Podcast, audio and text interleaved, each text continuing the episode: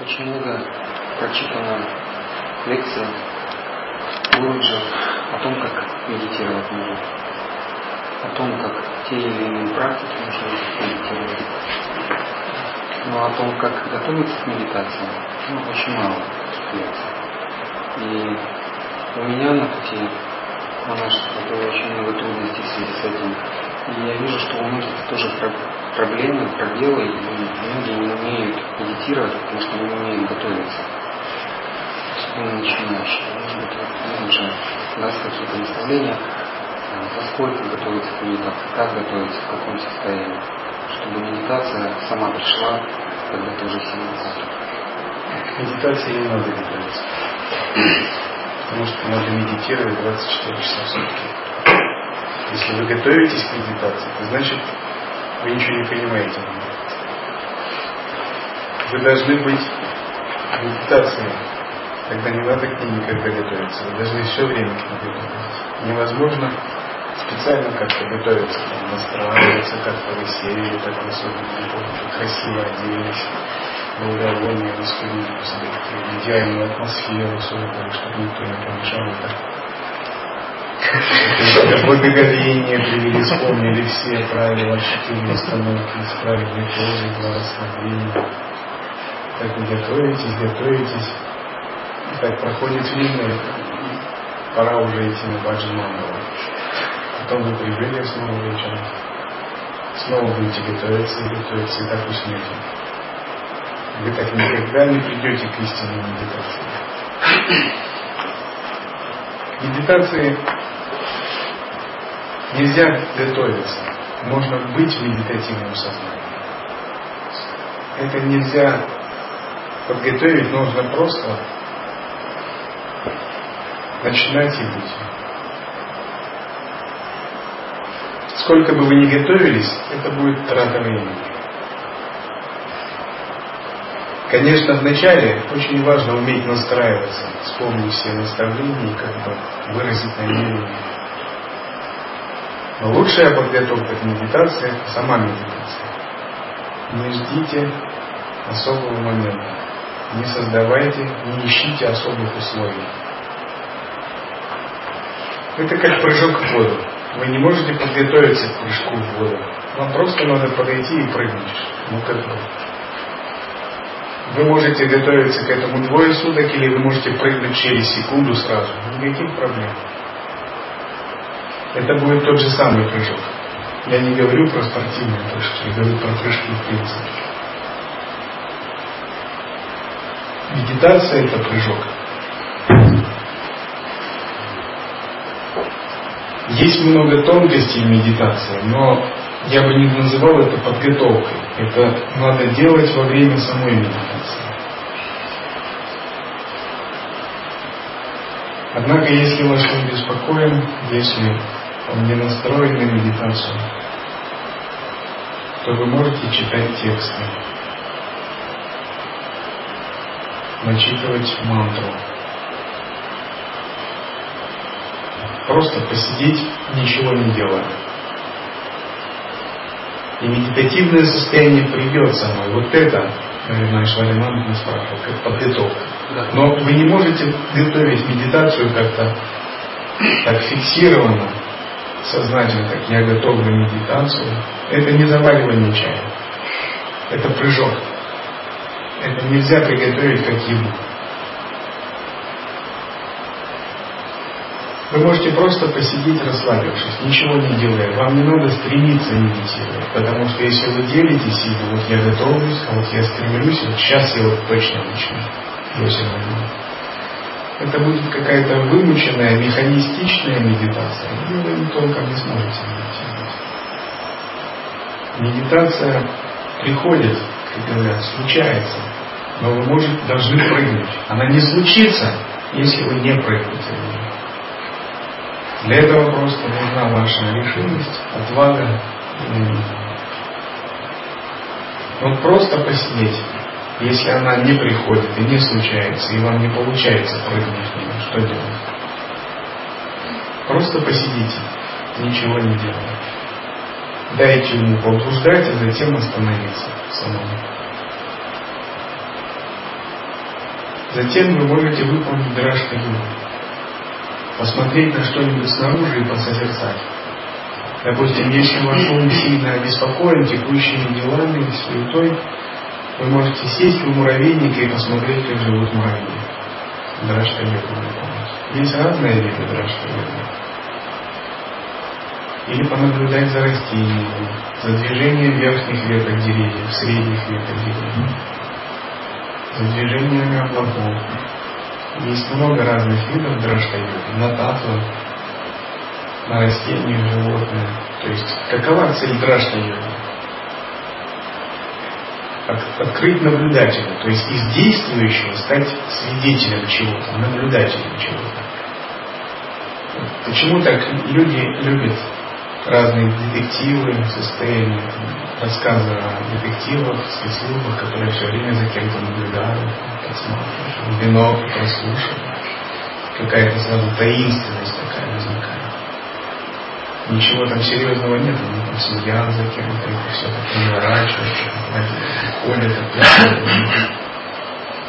Просто включается драшка, свидетель, наблюдатель в момент такого наблюдения. Уже не обычные причины следствия. Вы не делаете, а вы как наблюдатель. Вы сидите как в зрительном зале. Вы зачем-то наблюдаете. Вот любая медитация, она не приходит из делателя. Делатель в принципе не способен на медитацию. Она приходит из наблюдателя, из свидетеля. В идеале вы должны быть наблюдателями, свидетелями постоянно, чем бы вы ни занимались. Это ваша, так сказать, профессия, призвание, вы здесь. Ну, понятно, что не всегда это получается вначале. Тогда просто надо вызвать это состояние наблюдателя через дражный йогу, ну, само Понаблюдайте за чем-то. То есть наблюдайте все равно. Наблюдаете ли вы или за муравьями, это одно и то же занятие. И легче всего наблюдать за внешними событиями. Отстранитесь от всего, перестаньте быть делателем и понаблюдайте за чем-то снаружи. Хоть за собакой, хоть за кем. И когда ваш ум успокоится, и вы почувствуете себя в другом статусе, позиции наблюдателя, а не действующего, вот это наблюдение вы можете обратить куда угодно. И когда вы его обратите на тело, на природу ума, это будет медитация. И вы сразу легко сможете сделать это тоже. Вот такая подготовка, это хорошо.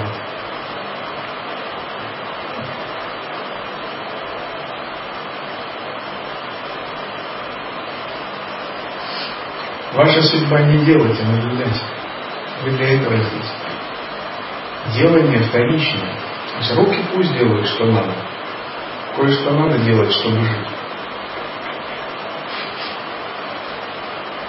Но это вторично. Ваша судьба наблюдать, созерцать и медитировать. Тогда внутренняя работа антартопаси производится. И тогда и делание ваше будет прекрасным, совершенным, интегральным. Но когда мы забываем об этом наблюдателе, медитация невозможна. Эго берет власть, ум берет власть, эмоции берут власть. Тогда жить трудно, удовлетворенности нет. А всего-то надо понять.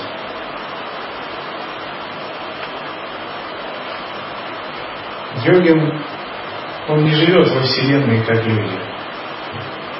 Он или играет, как актер, или как зритель сидит в зрительном зале. Йоги начинающие сидят как зрители в зрительном зале, наблюдают. Йоги рангом повыше играют как актеры. Йоги еще повыше пишут сценарий, режиссируют спектакли. Ну а боги это владельцы театра. Каждый имеет свою роль. И эта роль определяется именно позицией его сознания. Простые же люди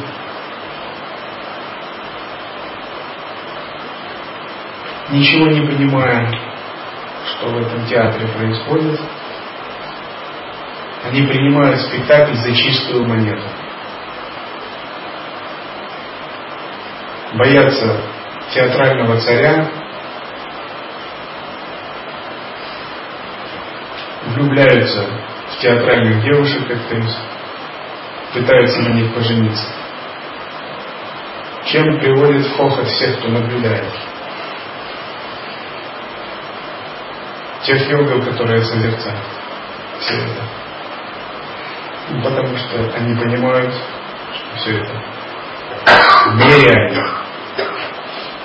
И пытаются заработать несуществующее бутафорское богатство в этом спектакле.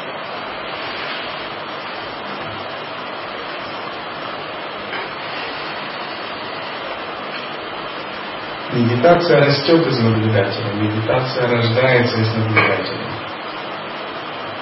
Как только вы начали наблюдать, медитация возникает. Возьмите бинокль, посмотрите за лесом. Тоже медитация. В мире асуров любят медитировать через прицел снайперской винтовки. Такую схему. Он готов три дня лежать в засаде. Там есть целое искусство, там задерживать дыхание, учитывать ветер, слушать удары сердца и между двумя ударами сердца так, плавно спускать кровь, давать поправки там на погоду разные, сводные таблицы вычислять. Это целая тантра, упадешься, снайперское искусство. И снайперы это медитаторы, готовые там долго в одной неподвижной позе, там даже неподвижности нельзя шевелиться. В общем, садится в засаду и может в засаде сутки лежать не шевеля, 48 часов, пока не выполнит задачу, не выйдет себя.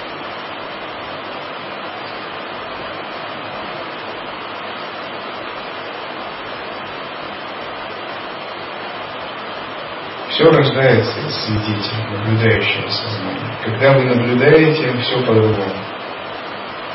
Внешний мир начинает идти внутрь, вы чувствуете свое дыхание, биение своего сердца, как ветры гуляют по каналам, чувствуете дуновение мысли, вы становитесь утонченными. Вы начинаете слышать мир, Вселенную, себя, татвы, дуновение мыслей, движение тонкого мира. Все это вы можете чувствовать. У вас появляется века развлечения когда вы можете отличать одно от другого.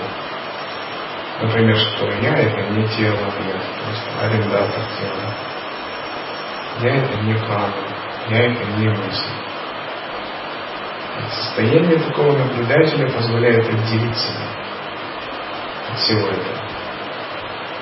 И когда вы отделили себя, надо просто быть в этом.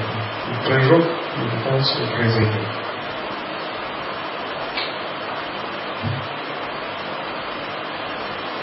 Но лучший способ это не готовиться к медитации, а быть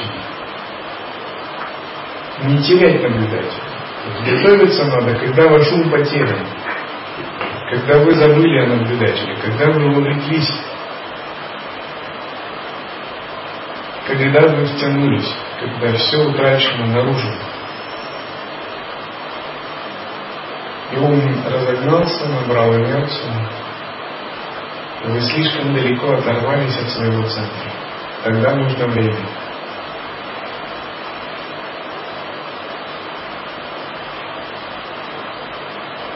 Будьте всегда готовы к медитации. Сделайте каждый шаг медитации, и вы будете к готовы. Это нелегко, начинающим тем более. Но стремиться к этому нужно. Как быть готовым? Всегда и везде расслабляться. Умом и телом. Всегда и везде наблюдать.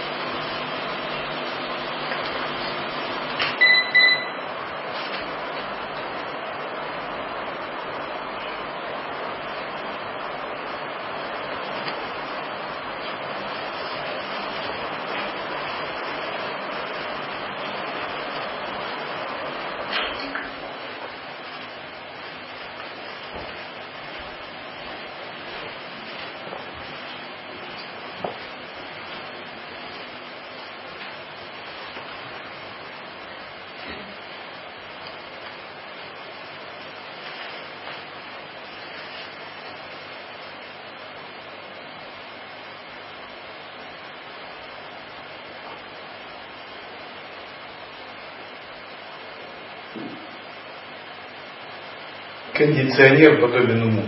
Он шумит, и вы уже не замечаете это, но вы устали уже это слушать. Когда вы включаете, ну так хорошо.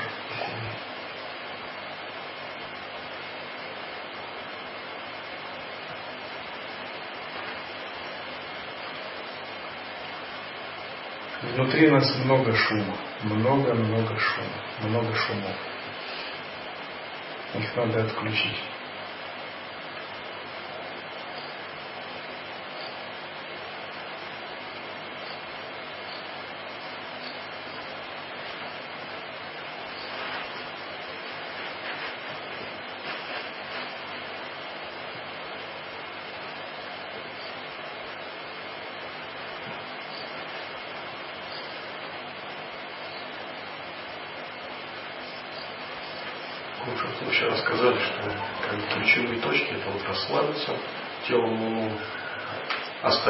Фантазии, выйти за пределы концепции и в конце концов обнаружить вот это вот пространственное деяние внутри своего я, как сказали.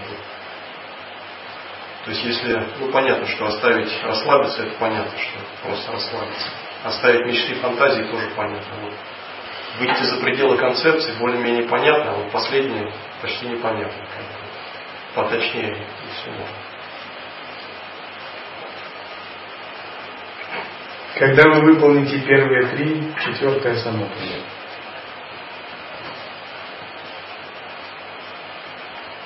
Просто будьте внимательны в это время.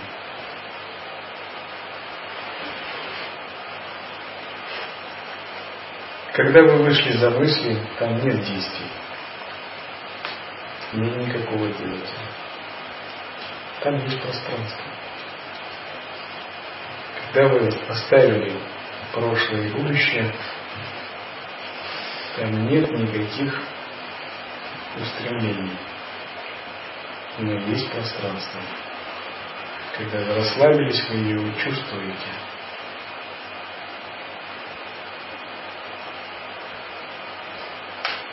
Надо его слушать, слушать, слушать, исследовать, исследовать, исследовать. еще как бы говорится, что надо вот это все делать, но при этом не утрачивать себя. Вот не утрачивать себя и как бы и не привязываться к эго, вот где вот вот граница.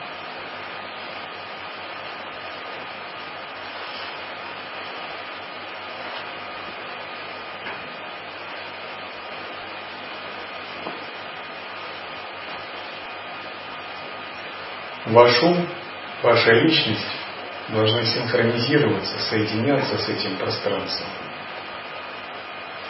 Если они не синхронизируются, и ваше сознание перемещается в пространстве,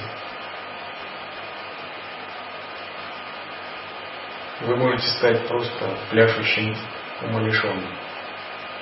Но это не цель.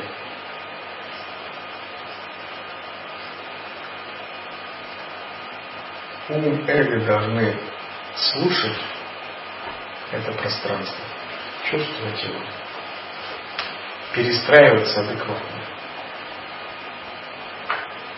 подчиняться ему. Это пространство должно одухотворять ум и эго.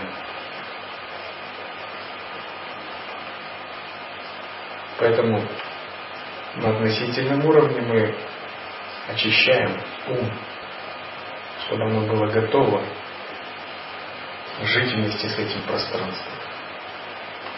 Бывает обычный человек, переживает это пространство, но его ум не готов, он не знает, что с ним делать, как себя вести. Один мастер дзен в Санкт-Петербурге проводил ретрит для новичков. После двух недель один человек вышел из ретрита и начал хохотать, говоря, все есть пустота, все есть пустота. Начал раздавать свои вещи, свои деньги, свой паспорт и все прочее. Духовные искатели из России иногда приезжают в Индию. Пожив вашей на каком-нибудь гуру 6 месяцев, получают опыт, выходят с такими глазами, бросают свой паспорт в гамму проходит три месяца, опыт исчезает, но паспорта уже нет. Задерживает полиция и сажает в тюрьму. И они пишут жалобные письма в посольство Российской Федерации.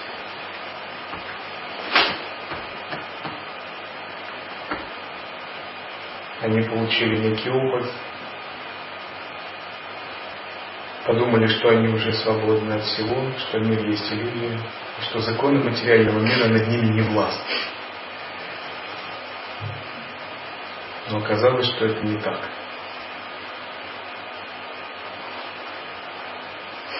У личности в этом мире есть определенная задача.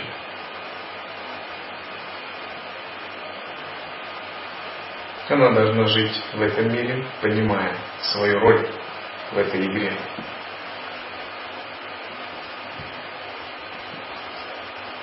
Но она должна подчиниться этому высшему пространству, играть эту роль служая.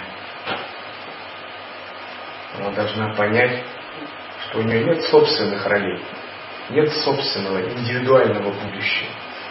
У пальца клетки нет собственной роли, собственного будущего вне тела.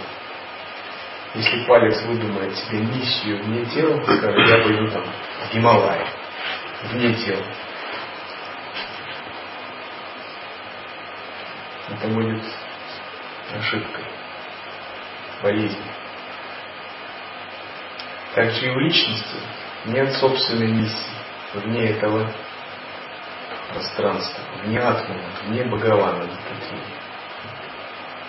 Личность должна перестроиться, понять свою роль, свою миссию.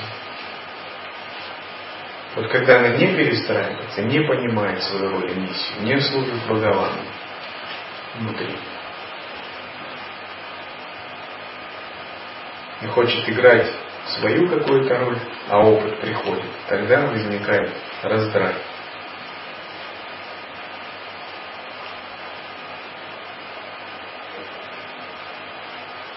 Не потерять себя означает уметь дать этой личности правильную роль, адекватную роль, сохранить трезвость, ответственность, ясность.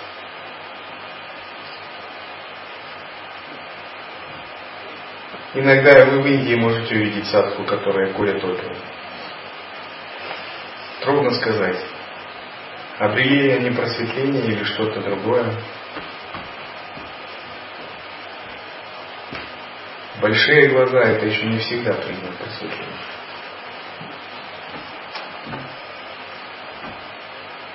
Отсутствие одежды и материальных вещей не всегда признак святости.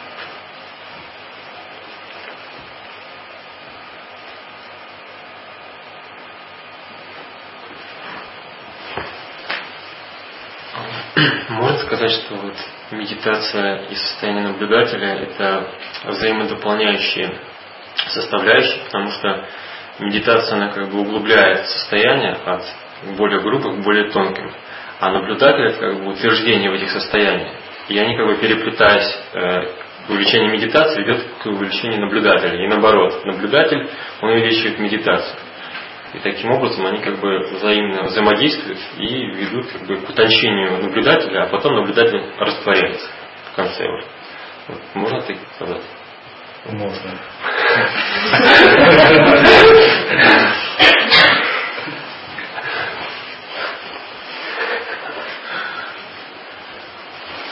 Никто не запретил.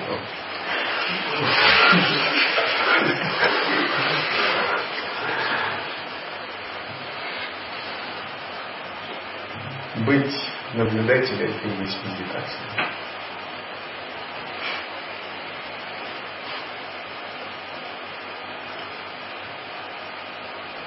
В медитации мы наблюдаем Бога, Атму, самую великую вещь.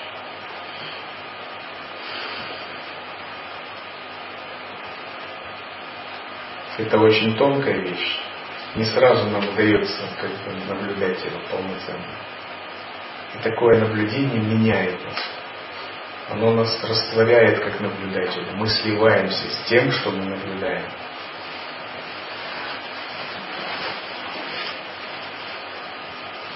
Если вы будете долго смотреть на мед, думать о меде, то ваше сознание тоже пропитается медом. Вы сами станете немного медовым. Чем ты думаешь? О чем ты думаешь, тем ты и становишься. Это закон.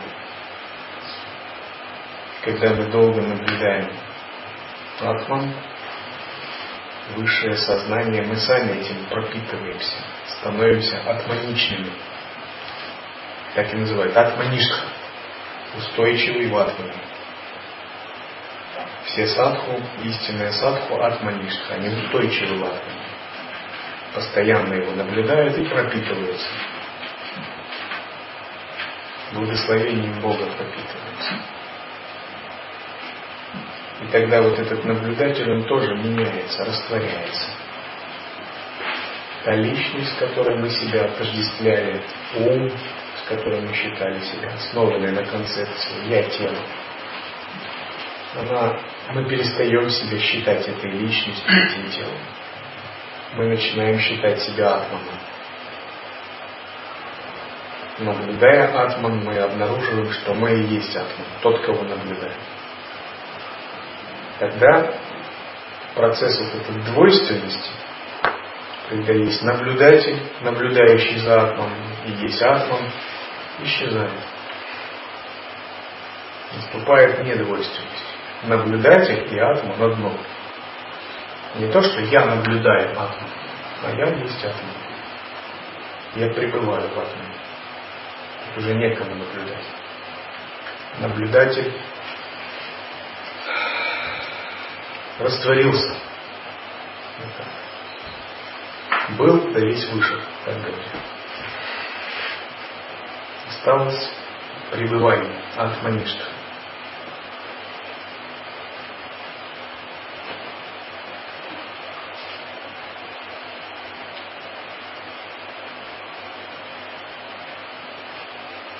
Но это тоже все слова. Вы можете прямо войти в переживание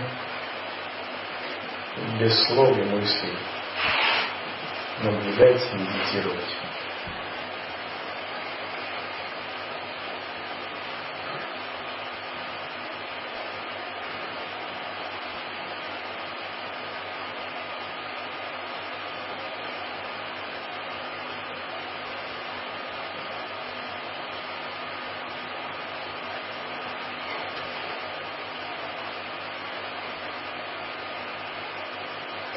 Если у вас сонливость медитации, говорят, надо совершать много хороших поступков.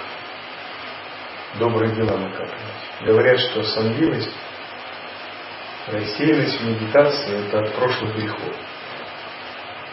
То есть в тонком теле наши дурные мысли, дурные поступки делают грубость, создают такое, отключают нашу ум. Нет утонченности.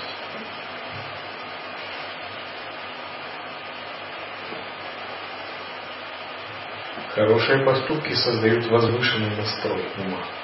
И вот этот возвышенный настрой ума позволяет не засыпать.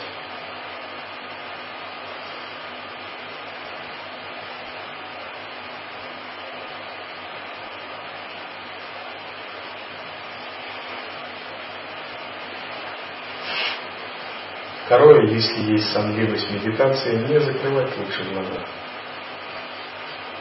Но у некоторых бывает сонливость с открытыми глазами. Тогда вы можете встать и прогуливаться, ходить. Тело ходит, ум созерцает. Это очень хорошо. Чанкраману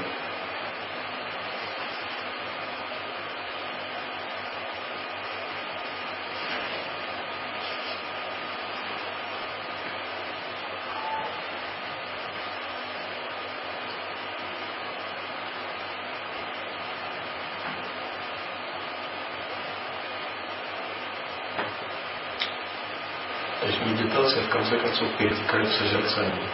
Или как вот это? Да. Тхьян рано или поздно перерастает в самадхи. А из самадхи сахаджа наивысшее.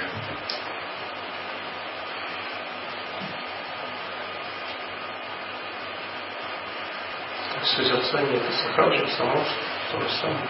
Это путь к нему. Не всякое созерцание есть сахаджа самадхи. Если созерцает Дататрия, то это сахаджа самадхи. Если мы созерцаем, это не сахаджа Это просто удерживание некого наблюдающего сознания, которое создает наблюдателя, расширяет сознание. Но это еще путь, это еще предстоит. А в чем разница между медитацией и созерцанием?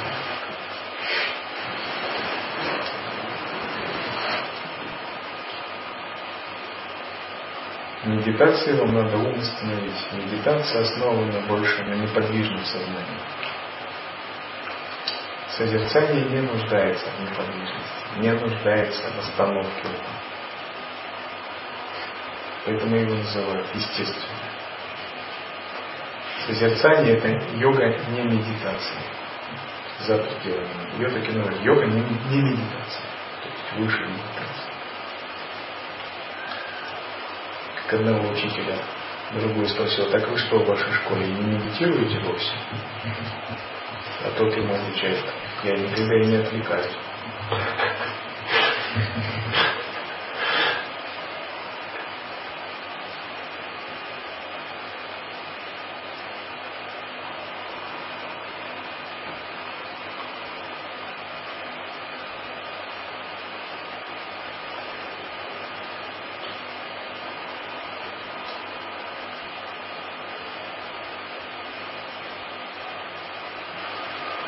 Задача как бы достичь совершенства в медитации, как в движении, как и сидящий, и затем как бы удалиться в созерцании. Так? Да. Иногда созерцание тоже называют медитацией. То есть как в общем, он мысленно идет, да. но... Наша задача действовать из медитации, жить из медитации, есть из медитации, говорить из медитации, ходить из медитации.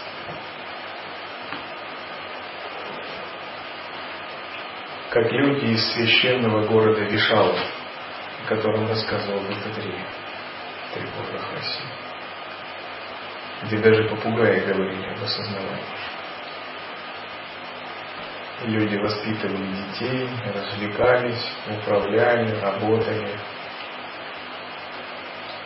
Все из этого состояния. Наслаждались, плакали и кричали. Все любые действия были, но не все были из медитации. Поэтому все риши восхитились этим городом, Вишан. Назвали его городом мудрецов. Все просветленные были благодаря одной Хималеке.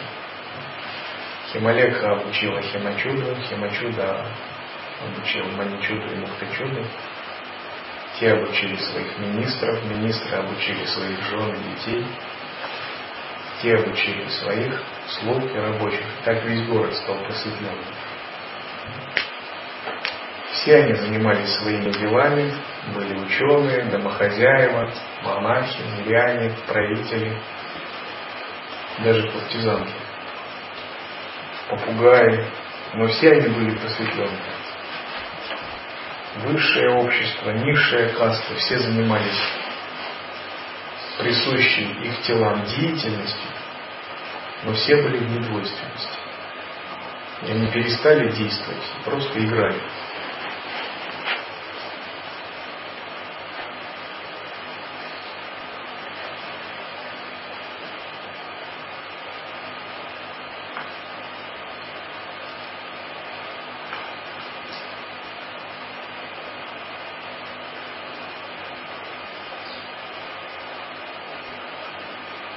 Перестать действовать, начать играть, как актеры на сцене. Это возможно, но только из состояния медитации.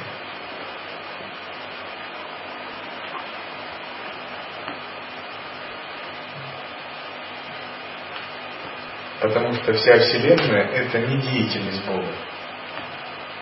Бог – это не рабочий. Вся Вселенная – это игра Бога. Лила, божественная игра. И она сделана из медитативного сознания.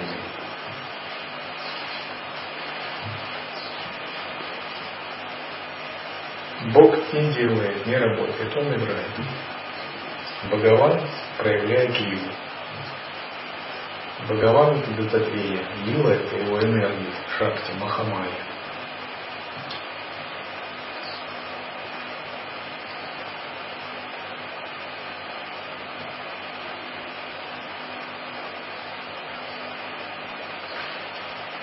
Когда мы отказываемся от делания, переходим в лилу, мы становимся сами единым с Бхагаваном. Мы сами становимся Бхагаваном. Но делание, цепляние за я препятствует этому. Поэтому мантар тапасия, духовная работа.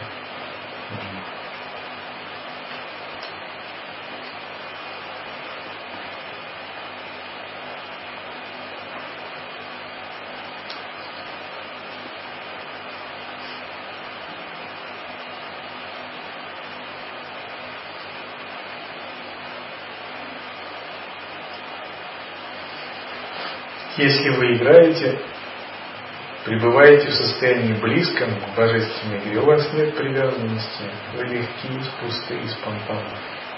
Вам ничего не надо делать. Все происходит. Вы уже все сделали. Можете расслабиться, никуда не стремиться, ничего не делать. А все, что вы задумали, будет естественно происходить. Без мыслей об этом, без беспокойств, без страха и цепления.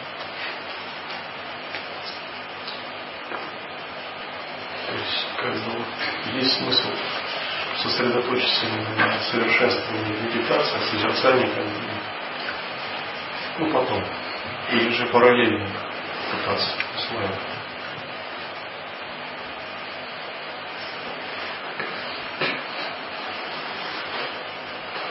Когда вы сидите на коврике в 19 часов до 20.30, это медитация когда вы встаете и продолжаете вашу медитацию, на ходу это созерцание. Не надо одно выделять в другому. И то, и другое надо. Это все одно. одно.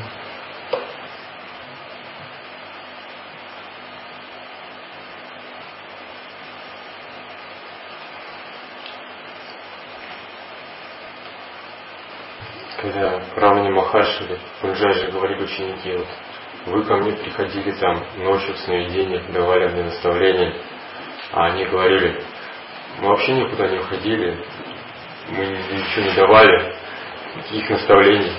А те говорили, ну мы, мы же вас видели, мы нам являлись. Есть это и есть проявление игры. Они как бы, ну, как дети, получается, пребывают вот в этом Боге, в Лиле, и все происходит автоматически. То есть ученики, к ученикам приходят их неиллюзорные тела, дают наставления, а их это не затрагивает. Перед них такая лива. То есть они из недеяния все это происходит. Да, это возможно. Это не делается намеренно, просто энергия играет и откликается. И вот это этом... не то, что гуру так создает план. Сейчас я пойду к такому ученику, ну, вразумлю его. Ну, может быть и так, это редко, но обычно это так не делается. Обычно каждый мастер пребывает в своей природе, его энергия двигается сама. Иногда он даже не знает об этом, если не уделяет ему. Иногда он знает, но этому не дается значение. И в этом плане вот один учитель зачем говорил, что, что Бхактисаттва это не, не какой-то там трудяга, который хочет всех просветить, что это вот энергия ученика, она как бы подает запрос, а вот из этого спонтанного состояния мастер, он как бы спонтанная его энергия, она как бы отвлекается и ему ну, приходит в виде какого-то ну, даршина, может быть, благословения, какого-то даже ну, в сновидениях, может быть, пророчества. Но именно это происходит абсолютно спонтанно. То есть Бадхисат, он не трудится. Он не какой-то там, ну, такой ярый человек, который пытается всех просветить, ну, как бы из недеяния это. Ну, Бодхисаттва, конечно, это не христианский миссионер. Есть мнение, что бодхисаттвы это они как бы перерождаются из тела в тело, чтобы пробуждать людей.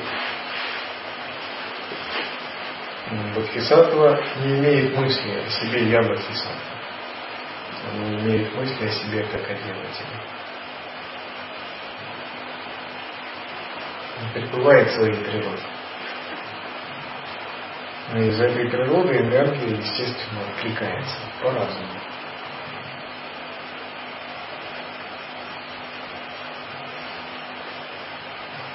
В соответствии с кармами людей. Но Бодхисаттва свою природу не покидает. Так же, как Вишну. Говорят, Вишну воплощался в облике кабана, человека, льва, карлика. И по идее можно предположить, что Вишну, как бы с благословением других богов, принимает решение, войду я в тело карлика, спасу людей, восстановлю дхарму. Затем летит по лучу света и принимает облик карлика. Это в человеческом представлении. Но Вишну не покидает свои обители своей природы, своей логи. Он остается на своем троне Вишну Локи. Но его мысль, его эманация просто откликнулась на какое-то микроскопическое явление во Вселенной. Но эта мысль так сильна, что в момент отклика было создано целое воплощение, обладающее даже свободой воли, грубым телом, интеллектом, судьбой. И была создана целая миссия, которая будет гармонизировать эту планету, это человечество. Но для Вишну это не было ни подвигом, ни аскезой. У него столько много энергии и сознания, это просто естественный отклик. Это все равно, что вы идете, и собака подбегает, вы ее так по уху похлопали и пошли дальше. Вы сделали это спонтанно. Для вас не было это ни подвигом, ни аскезом. Не бросились собачки что-нибудь. Энергия просто откликнулась и все.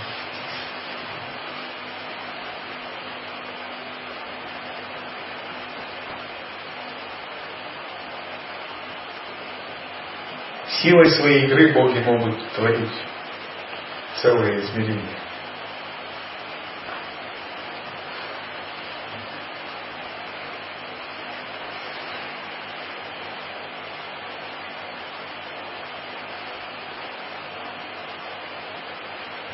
Но об этом нельзя много говорить.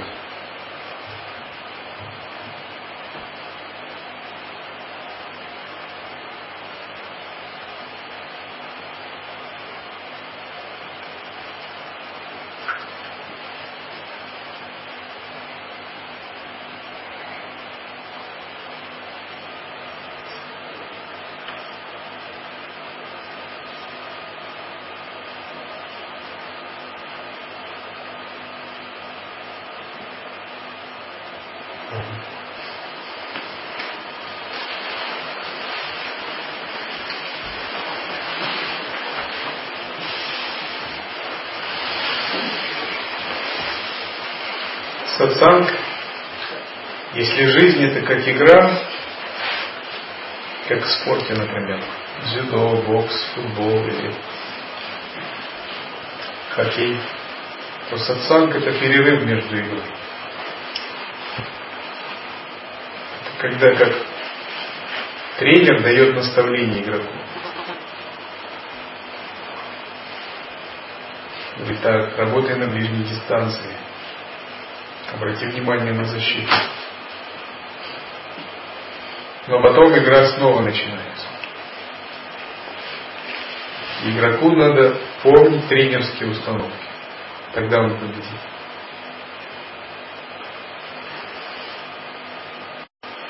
Сейчас ваши тела начнут двигаться, ваши умы начнут двигаться, ваше восприятие станет динамичным, игра начнется. Но вы получили тренерские установки. Выполняйте их, тогда победите.